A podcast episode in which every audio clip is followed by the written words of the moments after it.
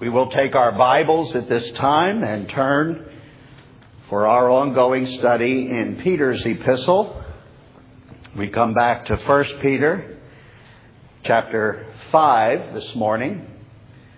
Therefore I exhort the elders among you as your fellow elder and witness of the sufferings of Christ and a partaker also of the glory that is to be revealed shepherd the flock of God among you, exercising oversight, not under compulsion, but voluntarily according to the will of God, and not for sordid gain, but with eagerness. Nor yet as lording it over those allotted to your charge, but proving to be examples to the flock. And when the chief shepherd appears, you will receive the unfading crown of glory. Let us pray. Lord, you are the great, the good, and chief shepherd of your flock. You feed us in the lush fields of your truth. You give us to drink the life giving water that is Christ Himself. You are the restorer of our weary souls. You take the lead in our daily lives, and we learn to walk in paths of righteousness, which brings honor to your name and reflects all that you are. We discover that the God you are on the mountaintops of our experience is still the same God in the valley, even down to the valley of the shadow of death. We fear not because you draw us the closer to yourself. You beat back the enemies of our souls, the world, the devil, and our own sinful flesh. We look back to where we have come, to where we are this very day, and it is true that out of your intrinsic goodness, your loving kindness follows us all the days of our lives.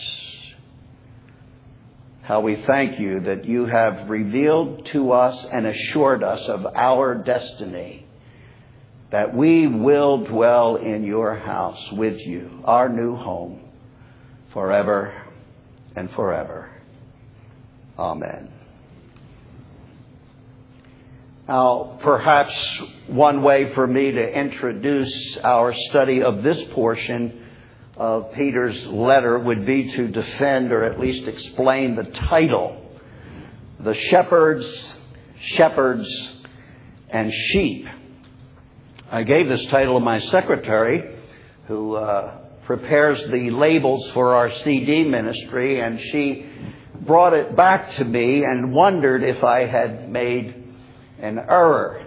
The wording seemed strange, and often I do make errors, but in this case I said no. And then she got a sermon, so I think she probably regrets having asked. I said, there are three distinct identities in these first four verses which we have just read. If you look back over them, you'll see that. There is the most important person identified as the chief shepherd there in the uh, fourth verse. Of course, it is Jesus, the chief shepherd of the flock, who Peter says someday will appear and we know will lead his flock home to glory. But then there is this chief shepherd's shepherds. Clearly, they are the elders mentioned there in verse 1, including Peter himself. He refers to himself as a fellow elder. They are commanded, you notice in verse 2, to shepherd the flock of God. And so you have chief shepherd, and if I could use this term, under shepherds called elders, and of course the third group, which is the flock of God itself, or the sheep. Shepherds shepherds and the sheep. That's the title, and precisely will be uh, our focus in this study.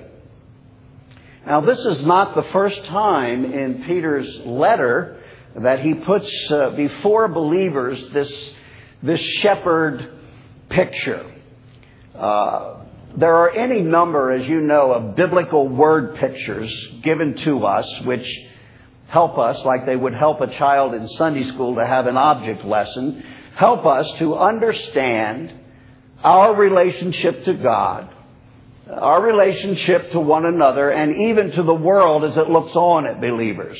I won't name those other analogies at this time, but surely you would agree that among the most beautiful and I think the most encouraging of all the word pictures is this pastoral scene of shepherd and sheep. The church of the living God, among other identities, is called the very flock of God. And that analogy goes way back. It has its roots under the Old Covenant. So that Israel could shout joyfully to the Lord and sing, as I quote, We are His people and the sheep of His pasture. And again, King David demonstrated to us for all time that this was not only a corporate identity, the whole flock, but has a very personal application for all of life's journey. And David would write, The Lord is my shepherd. I shall not want. The King James way of saying, I have everything I need. And I've often thought how a more contemporary David would say, through his spirit wrought hymn, Psalm 23, means that Jesus plus nothing equals everything. The Lord is my shepherd. I shall not be in any want or have any lack. Beloved, reflecting on these few verses and then cross referencing to all 66 books of the Bible, the shepherd and sheep relationship is among the most glorious of biblical themes. Perhaps you might expect the pastor of uh, a Good Shepherd church to say such a thing, but it is wonderfully true, is it not? God's people said. Amen. Amen. Now, as I just mentioned, this is not the first time that Peter has used this imagery. Glance back to chapter 2. I know we were there a long time ago, but glance back to chapter 2 for a moment and verse 25. This is a very instructive verse concerning, I think, the nature of sheep, the four legged kind, as it relates to our own experience as sheep, or if you will, the two legged kind, uh, the flock of God. I guess what I'm about to say is the reason I think the shepherd and sheep motif is so prolific out of Scripture has more to do with what sheep are really like than uh, even what shepherds do for a living. See what it says with me, will you? He writes in chapter 2 at verse 25, he says, You, and of course he's addressing the flock of God, you were continually straying, that is, or wandering like sheep. But now you have returned to the shepherd and guardian of your souls. So, what are apparently the four legged kind of sheep famous for? What would you say? Well, he said, You've all what? Here, you have wandered, you have strayed. That's what sheep do. They wander, they stray. It's exactly why they need a shepherd. What do you suppose us two legged sheep are famous for? In other words, is the same thing the four legged sheep are famous for. Without a shepherd, what does the scriptures tell us? The flock is scattered. Sheep wander. The hymn writer, I think, captures it well in, in one of my all time favorite hymns. Jesus sought me when a stranger, wandering from the fold of God. He, to rescue me from danger, interposed his precious blood. How his kindness yet pursues me. Mortal tongue can never tell. Clothed in flesh till death shall loose me, I cannot proclaim it well. That's probably one of the lesser known of the verses, but you'll recognize this one. Oh, to grace, how great a debtor. Daily, daily I'm constrained to be. Let thy goodness, like a fetter, tie me up, Lord, like a fetter, bind my, what kind of heart? My wandering heart to thee. And then this confession, which I freely make, I don't know about you. Prone to wander. Prone to wander. I'm a sheep. Prone to wander. Lord, I feel it. Prone to leave the God I love. Oh, here's my heart. Oh, take and seal it. Seal it for thy courts above. We need a shepherd to be this kind of shepherd because our default, our, our proneness is always to wander. I know if time would allow, but it never does. I wish I could take us all on a tour of all those shepherd and sheep portraits upon the sacred pages. It is the nature, I say again, of sheep to wander. But it is also the very nature of the good shepherd. Well, we have a picture of what he does. He will count the sheep. He will secure the 90 and 9. And what will he do? Go out through all the dangers of night to bring the one wandering, foolish, lost sheep home on his big shoulders. And if we were to look at that text, we discover he's not just bringing the lamb home, but bringing him home, it says, with rejoicing. With rejoicing. When what we might have expected would be maybe the shepherd's frown or frustration. But there are no frowns. There's no reproach. We need to understand that a good shepherd, Jesus said, will do whatever it takes. He will lay down his life for the sheep. A good shepherd will face the wolf and lion to snatch back his lamb, even if necessary from the very jaws of the enemy. And our good shepherd did just that. Peter reminds the flock there in chapter 2 when he puts verse 24 and verse 25 together. Let me read it again and this time include verse 24. He himself bore our sins in his body on the cross so that we might die to sin and live to righteousness, for by his wounds you were healed. He anoints my head with oil as a healing shepherd. And then Peter states the obvious For you were all continually straying like sheep, but now you have returned to the shepherd and the guardian of your souls.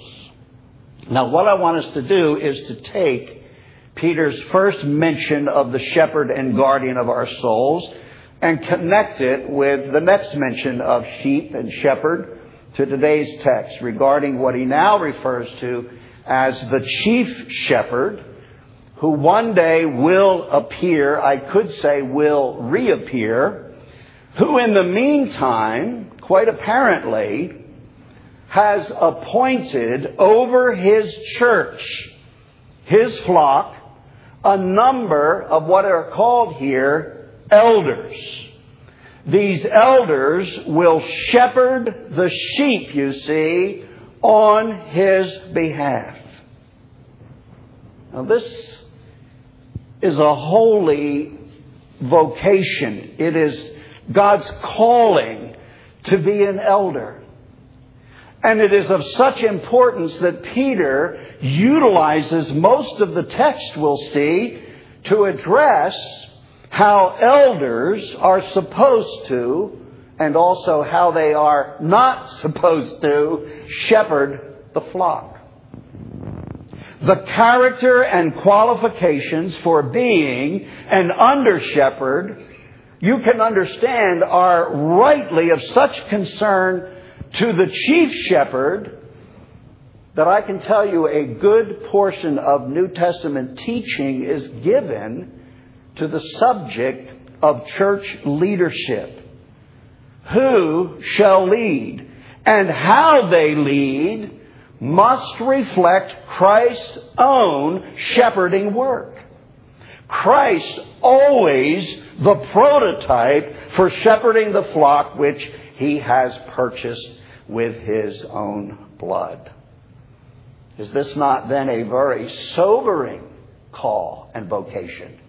To be an elder, an under shepherd of the flock for which Christ has shed his very blood. It sobers, of course, all those called to such leadership. It also ought to humble and call to prayer the flock of God as they are led. Now, once again, let's get into the text now. The therefore, there it is again, therefore, of verse 1 in chapter 5 indicates that this is not some whole new subject that Peter is addressing. You know that the chapter divisions in every book of the Bible are not inspired like the text is inspired. Somebody assigned a new chapter here, beginning with verse 1 of uh, chapter 5, and all of a sudden it seems like we've gone from the subject of the saints who suffer and all the troubles and trials of this world to a subject of church leadership. And what I want to point out is this is not a new subject. This is a therefore statement. The church leadership by a plurality of elders is God's way of caring for his flock, especially keeping it in context in light of all the earthly dangers, toils, and snares through which we must be led, which Peter's been talking about ever since he began the letter in the first place. We saw in an earlier study that God's way of meeting needs we have is to employ faithfully our own individual gifts toward one another. And to do so, we saw in a spirit or environment of biblical hospitality. We need that because we live in a fallen and hostile world that is no friend to God's grace. Does Jesus, the good and great and chief shepherd, care for his flock even though now he sits at the right hand of the throne of his Father in heaven? Yes, he cares for his flock. First, by calling them together into what is called the church. I can hardly believe that there's a great deal of discussion going on in our day among a younger generation, at least a segment of younger generations who profess faith in Christ but really see no great need to be part of any one particular church or fellowship. God says, if I'm going to shepherd you, I need you in the pen. I need you there where I can count heads, where I can see if there's 90 and 9 or not. And if one is missing, who will I send to go and draw back? It'll be one of the under shepherds. The Apostle Paul gives us the same blueprint for the church when he says in Ephesians 4 that the Christ who descended to bear the cross later ascended, Paul says, far above the heavens, so that from there he might fill all things. How does Jesus, the chief shepherd, conduct things from above? Paul tells us. He goes on to say in that Ephesians 4 passage, well, he gave some as apostles, some as prophets, some as evangelists, and then he says toward the latter end of that history line, and some as pastors, teachers for the equipping of the saints for the work of service to the building up of the body of Christ until we all attain to a high calling, a spiritual maturity which is fashioned after Christ himself. Again, it's God's way of telling us in His Word that if the goal is Christ likeness, we're not going to find much of it until we are part of this living body of believers, the flock of God, exercising our responsible role to minister gifts one to another and then to come under the shepherding work of the elders. I've just given you a whole lot of theology related to ecclesiology, the doctrine of the church and how it should organize itself in a very few moments. But let me say, what a beautiful blueprint God has established for the church, by which the good, great, and chief shepherd shepherds his sheep by appointing his own under shepherds.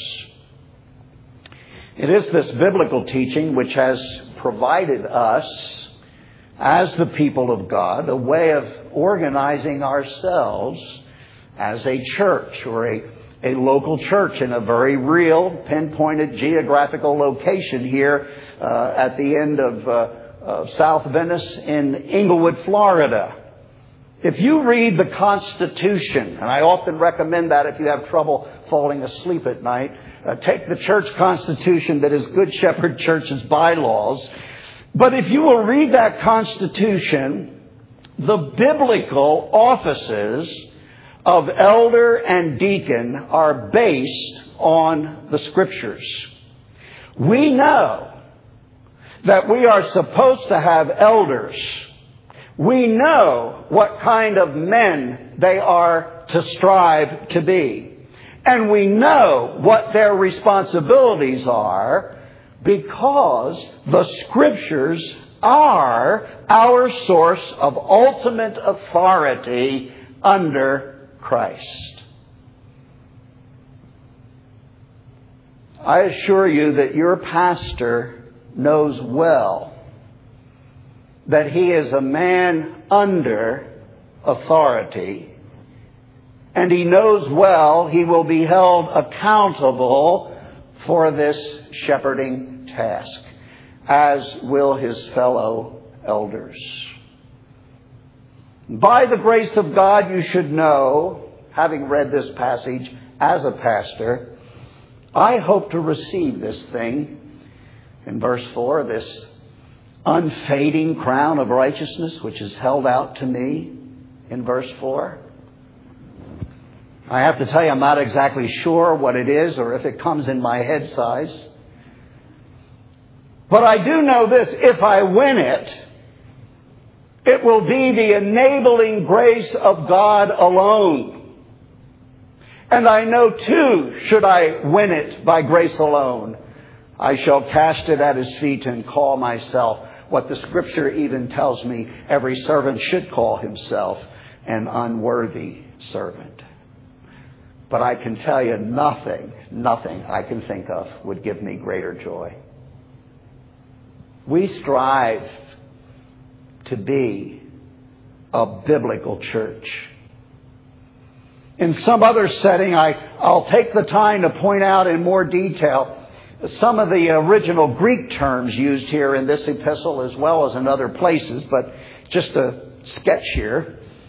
The fact that the word, for example, elder here is the Greek word presbyteros, from which we derive the Presbyterians.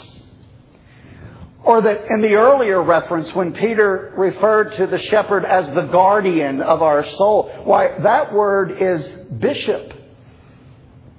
To have a bishop, that is to give many of us Baptists some pause. And then the word overseer is used as well. And in the Greek, that word is episkopos. I have to tell you, it wasn't easy for a Baptist like me to learn that if I'm going to be biblical, then I had better be willing, apparently, to learn something from the Episcopalians and the Presbyterians. Some of you look quite concerned. I have to tell you, I'm a bit tongue in cheek with this. I'm teasing a little bit, but the point is this. These words have meaning. We don't get to define ourselves and just do anything we want and then call it church. Do you note with me that even though Peter is instructing the elders, the presbyteros, to be overseers, episcopos of the church, that it is by no means ever their church. In verse 2, he doesn't say to the elders, now lead your flock. He says quite explicitly, shepherd the flock, what? The flock of God among you. And by the way, I've had to learn over the years, that means the church you actually pastor, not the church you have in your mind that you wish you were pastoring. These are sheep who abide locally, who have real addresses and places with real needs, whose proneness, remember now, is always to wander.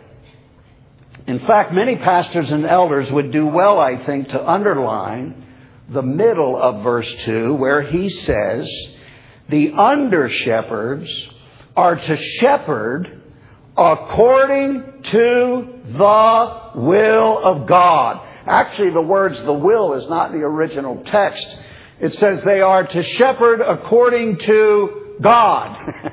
the chief shepherd will be the one who instruct, will even tell us how it is and what it is we are to lead in according to the will of God. Goodness knows. I'm so glad for a text like this. I wouldn't know what to do with some of you. I really wouldn't if I didn't have the Word of God to tell me what to tell you. Perhaps any number of you know your Old Testament well enough to know that God had some pretty scary things to say to those under shepherds in Israel who did not lead by God's authority, but were self-appointed apparently, took the role upon themselves out of apparent self-interest.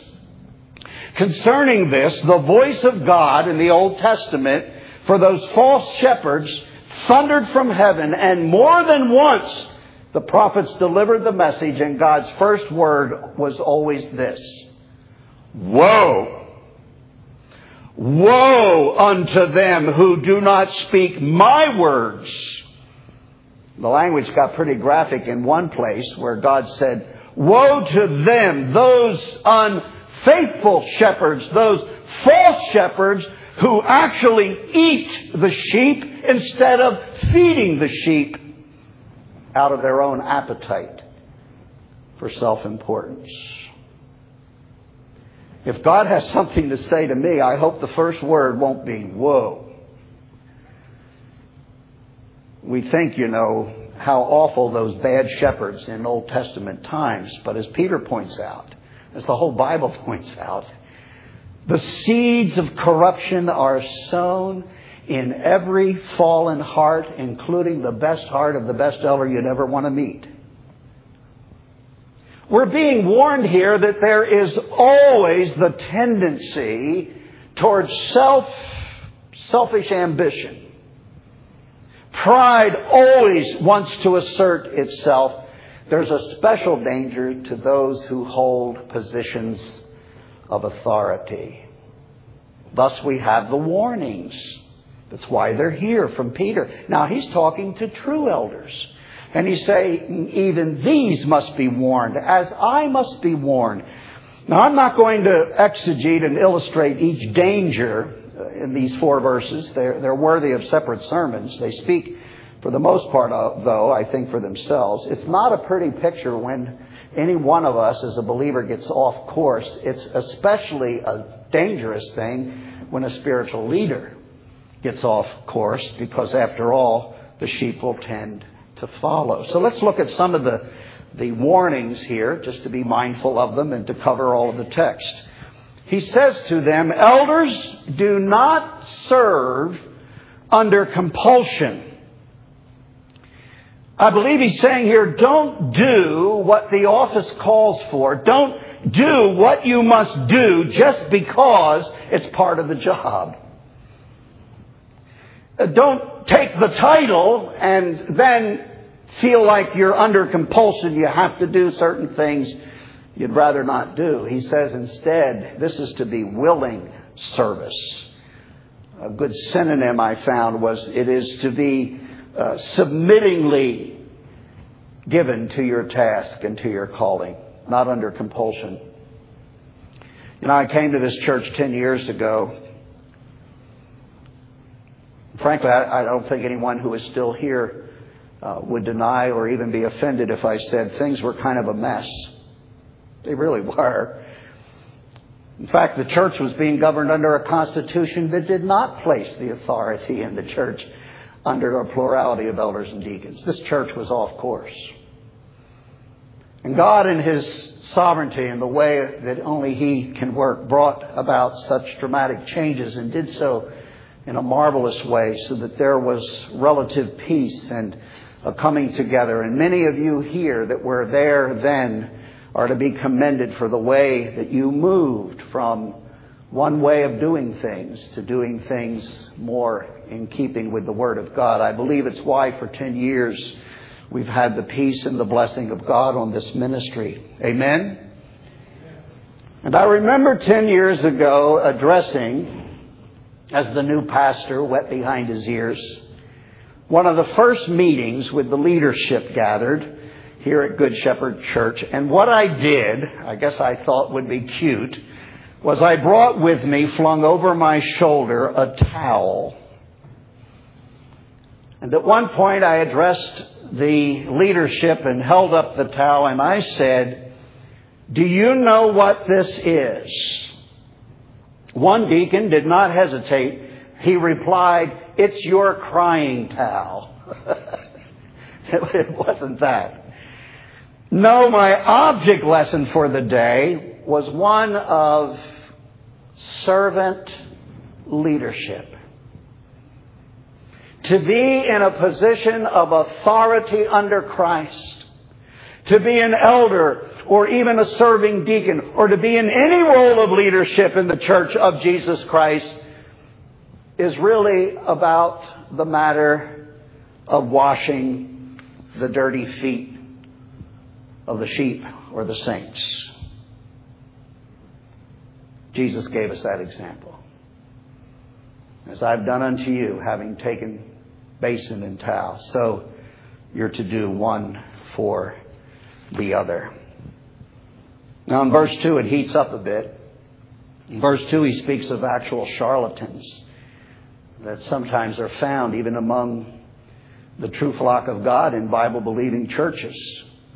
These charlatans somehow think that pastoring a flock might be a good way to make a living. I, have actually met, I hesitate to call them fellow pastors, but I, I have met ministers who joke and boast about how good they have it. Their congregations seem to know it. Those are the congregations that say, man, you work a couple hours one day a week. But there are those who enter into areas sacred. They did it in Jesus' day. They do it today. They think a whole lot more about cash cows than they do about the flock of God. Serve elders, Peter says, not for sordid gain, but serve with eagerness. You know, it's one thing to give yourself with great zeal and eagerness to something you just love to do.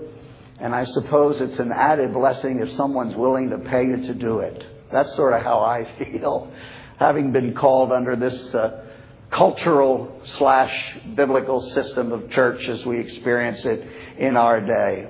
I do what I am called to do and would do it with such great joy whether you paid me or not, but it really does help to have a roof over our head on Edward Street. So I appreciate the fact that you pay me to do what I would do anyway. Serve with eagerness, he says. He's really saying that those in leadership are to derive their pleasure from knowing that, that that you are in fact a servant of Jesus Christ. that he values his sheep beyond silver and gold because, as we know, he redeemed them with the imperishable worth of his own blood. He came, remember, not to be served, but to serve and to give his very life a ransom for many. True elders and pastors are willing to spend and be spent just to hear the well done from the chief shepherd's lips. And sometimes, when almost everyone on occasion forgets to say even thank you, this is something far greater. The well done of the chief shepherd himself. Moving quickly now to verse 3. Elders, or anyone in a serving leadership role in the flock, he says, do not lord it over those allotted to your charge. This is right out of the lesson that Jesus gave to all his disciples, and Peter was sitting there that day. You remember Jesus saying, You know how it is in the world. Whoever is the big cheese, whoever is the chief, whoever is the boss, well, they just love to lord it over everyone. And then Jesus says, This is not how we're going to do church. This is not how it's going to be. It's going to be not a business. It's going to be a shepherd and sheep relationship. Do not lord it over them. Now, I'm not going to take the time here to scripture proof the fact that elders, but I want you to hear this, elders do exercise authority. It's not in the text today, so we'll wait for the other text when we're at them to underscore this. Most of you know this. Some of you know it whether you like it or not. Elders do exercise authority. Always delegated authority. They exercise a delegated authority over the flock and that's why, as you know, many of you at least know, the sheep are commanded to, quote, obey those who have the rule over you. But what is Peter's concern for this particular day? That is, in this text.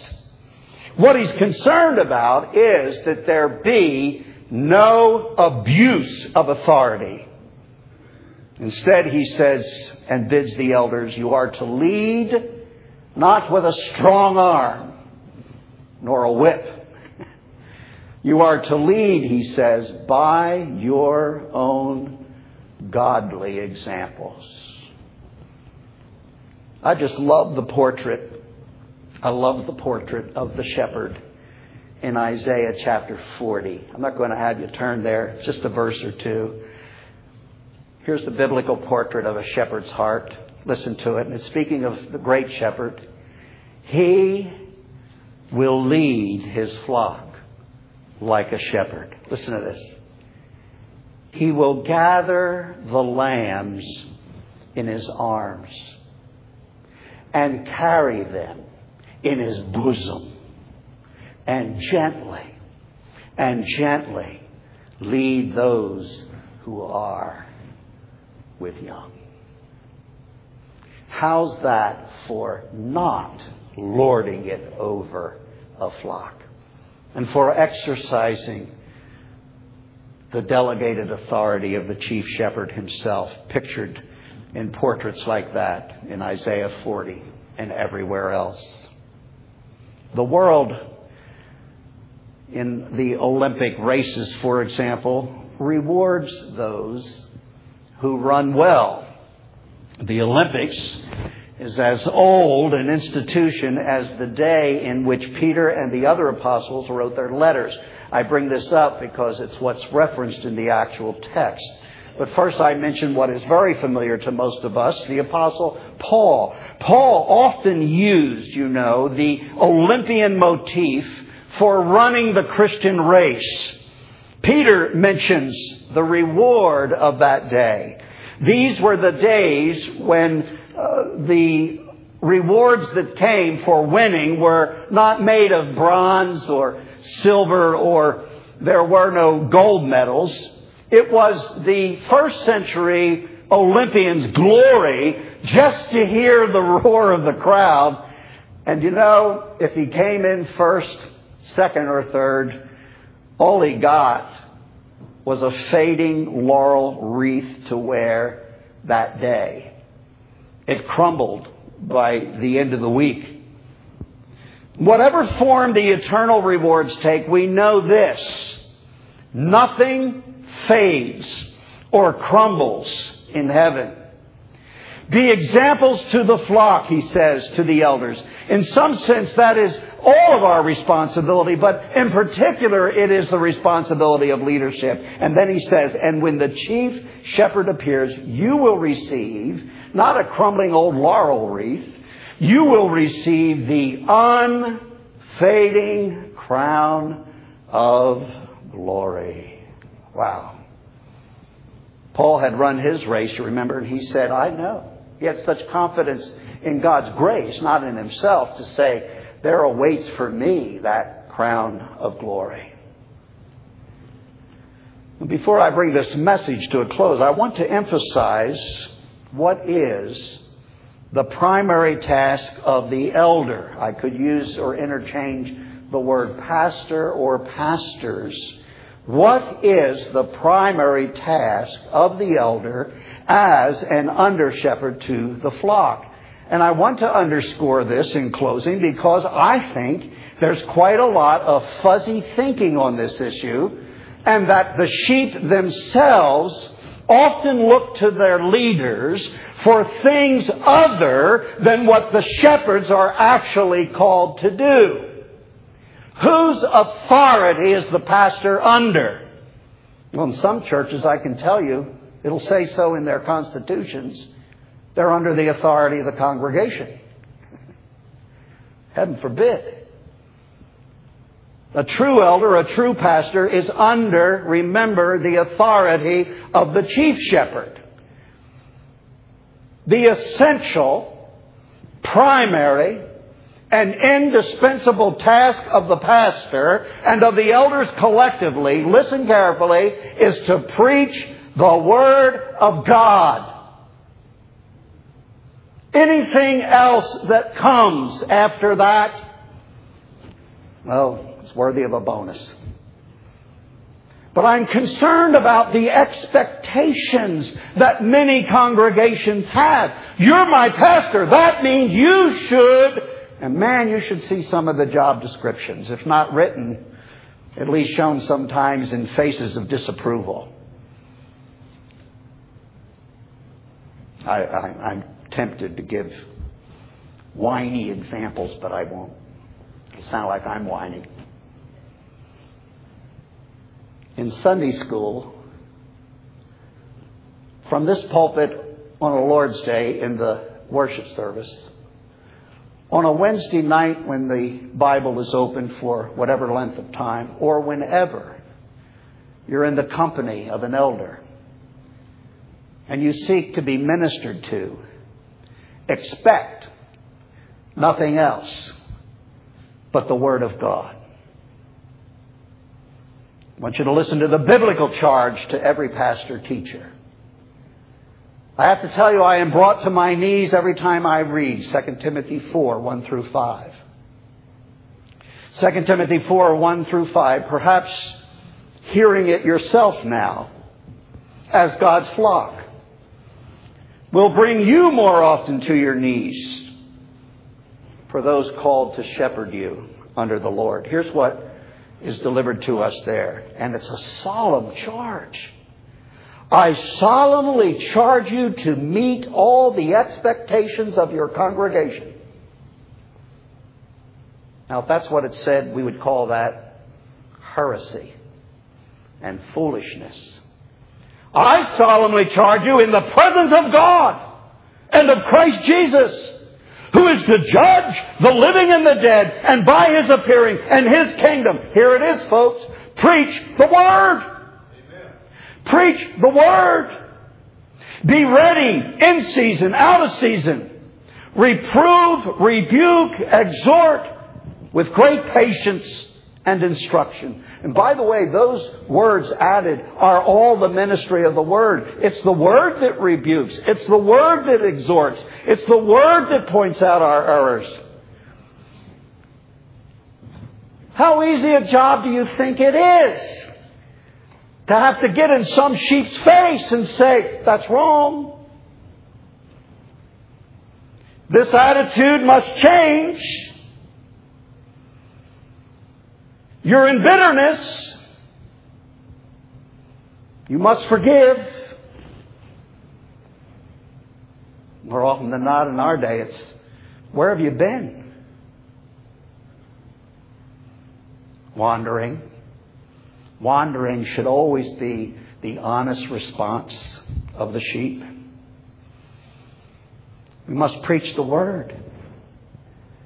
Paul goes on to say the time's going to come when they will not endure sound doctrine. There are churches in this community that are ten times more filled than most of our pews here this morning because people have found places where they hear what they want to hear, or they have the music they prefer, or for maybe perhaps uh, many other reasons. Up north, it was because Grandpa was buried in the cemetery outside the church, even though the church had long stopped preaching the Word of God. Time will come they'll not endure sound doctrine. But wanting to have their ears tickled, they will accumulate for themselves teachers in accordance with their own desires. They will turn their ears away from the truth and will turn aside. Listen to this. Instead of truth, they end up with myths. Usually some preacher's best selling book that's made the New York Times list of most purchased. That ought to be a warning right there.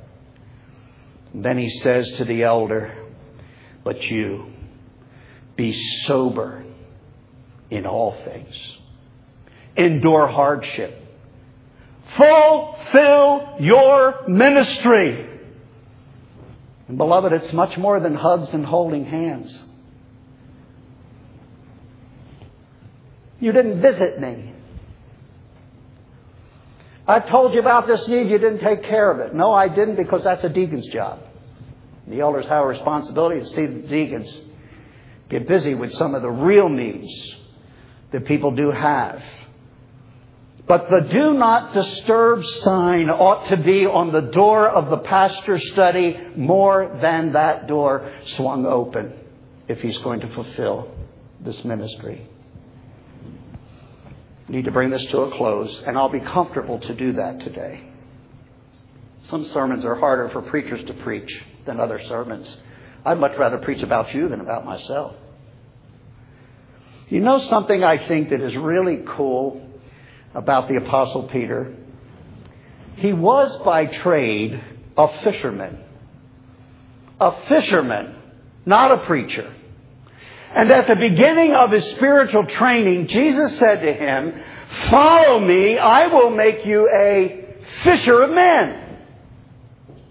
But I can tell you that from that day on, Jesus would call the fishermen, ironically, to become a shepherd.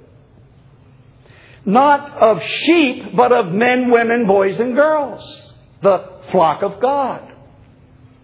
Peter would have to learn so many hard lessons, even have to taste the awful bitterness of extreme failure that always comes from self reliance. I've had my share of that in my experience over the years. But as Peter found in God's grace, so Jim Sharp and other pastors and elders have found, God is persistent and His grace works and He makes a spiritual leader of a man. We all remember, don't you, for Peter's three denials, there followed the Savior's three questions. Peter, do you love me? First question. Second question, uh, Peter, do you love me? Third question Peter, do you love me? First one, Peter, do you love me? Peter said, Yes. Jesus said, Then tend my lambs. Peter, do you love me? Yes, Lord. Then shepherd my sheep. Peter, do you love me? Yes, yes, Lord. You know all things. Then feed my sheep. I'm so glad for Peter's biography. I've been thinking what a wonderful way to express my love for Jesus. What high privilege is mine for which I need your prayers. I can't know, nor can I with all the other elders.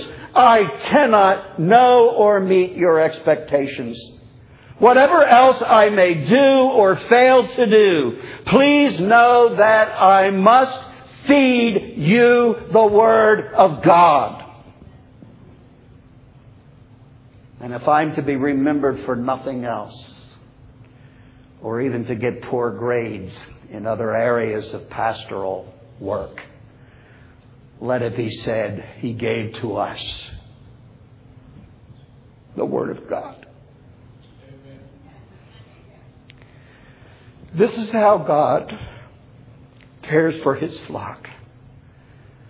This is the main event. God has blessed us with music that honors Him. He's given you spiritual gifts to use with one another. We get together sometimes for no other purpose than just to have fun, and that's okay.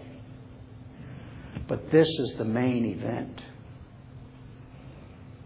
I dare say no one will come and stay very long at this church unless they understand this is the main event. Not, I'm not the main event. Heaven forbid. The Word of God going forth. It is the main event.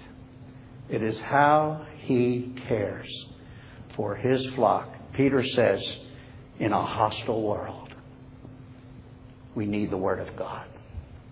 So help me, God. And with your prayers, we will preach the Word of God.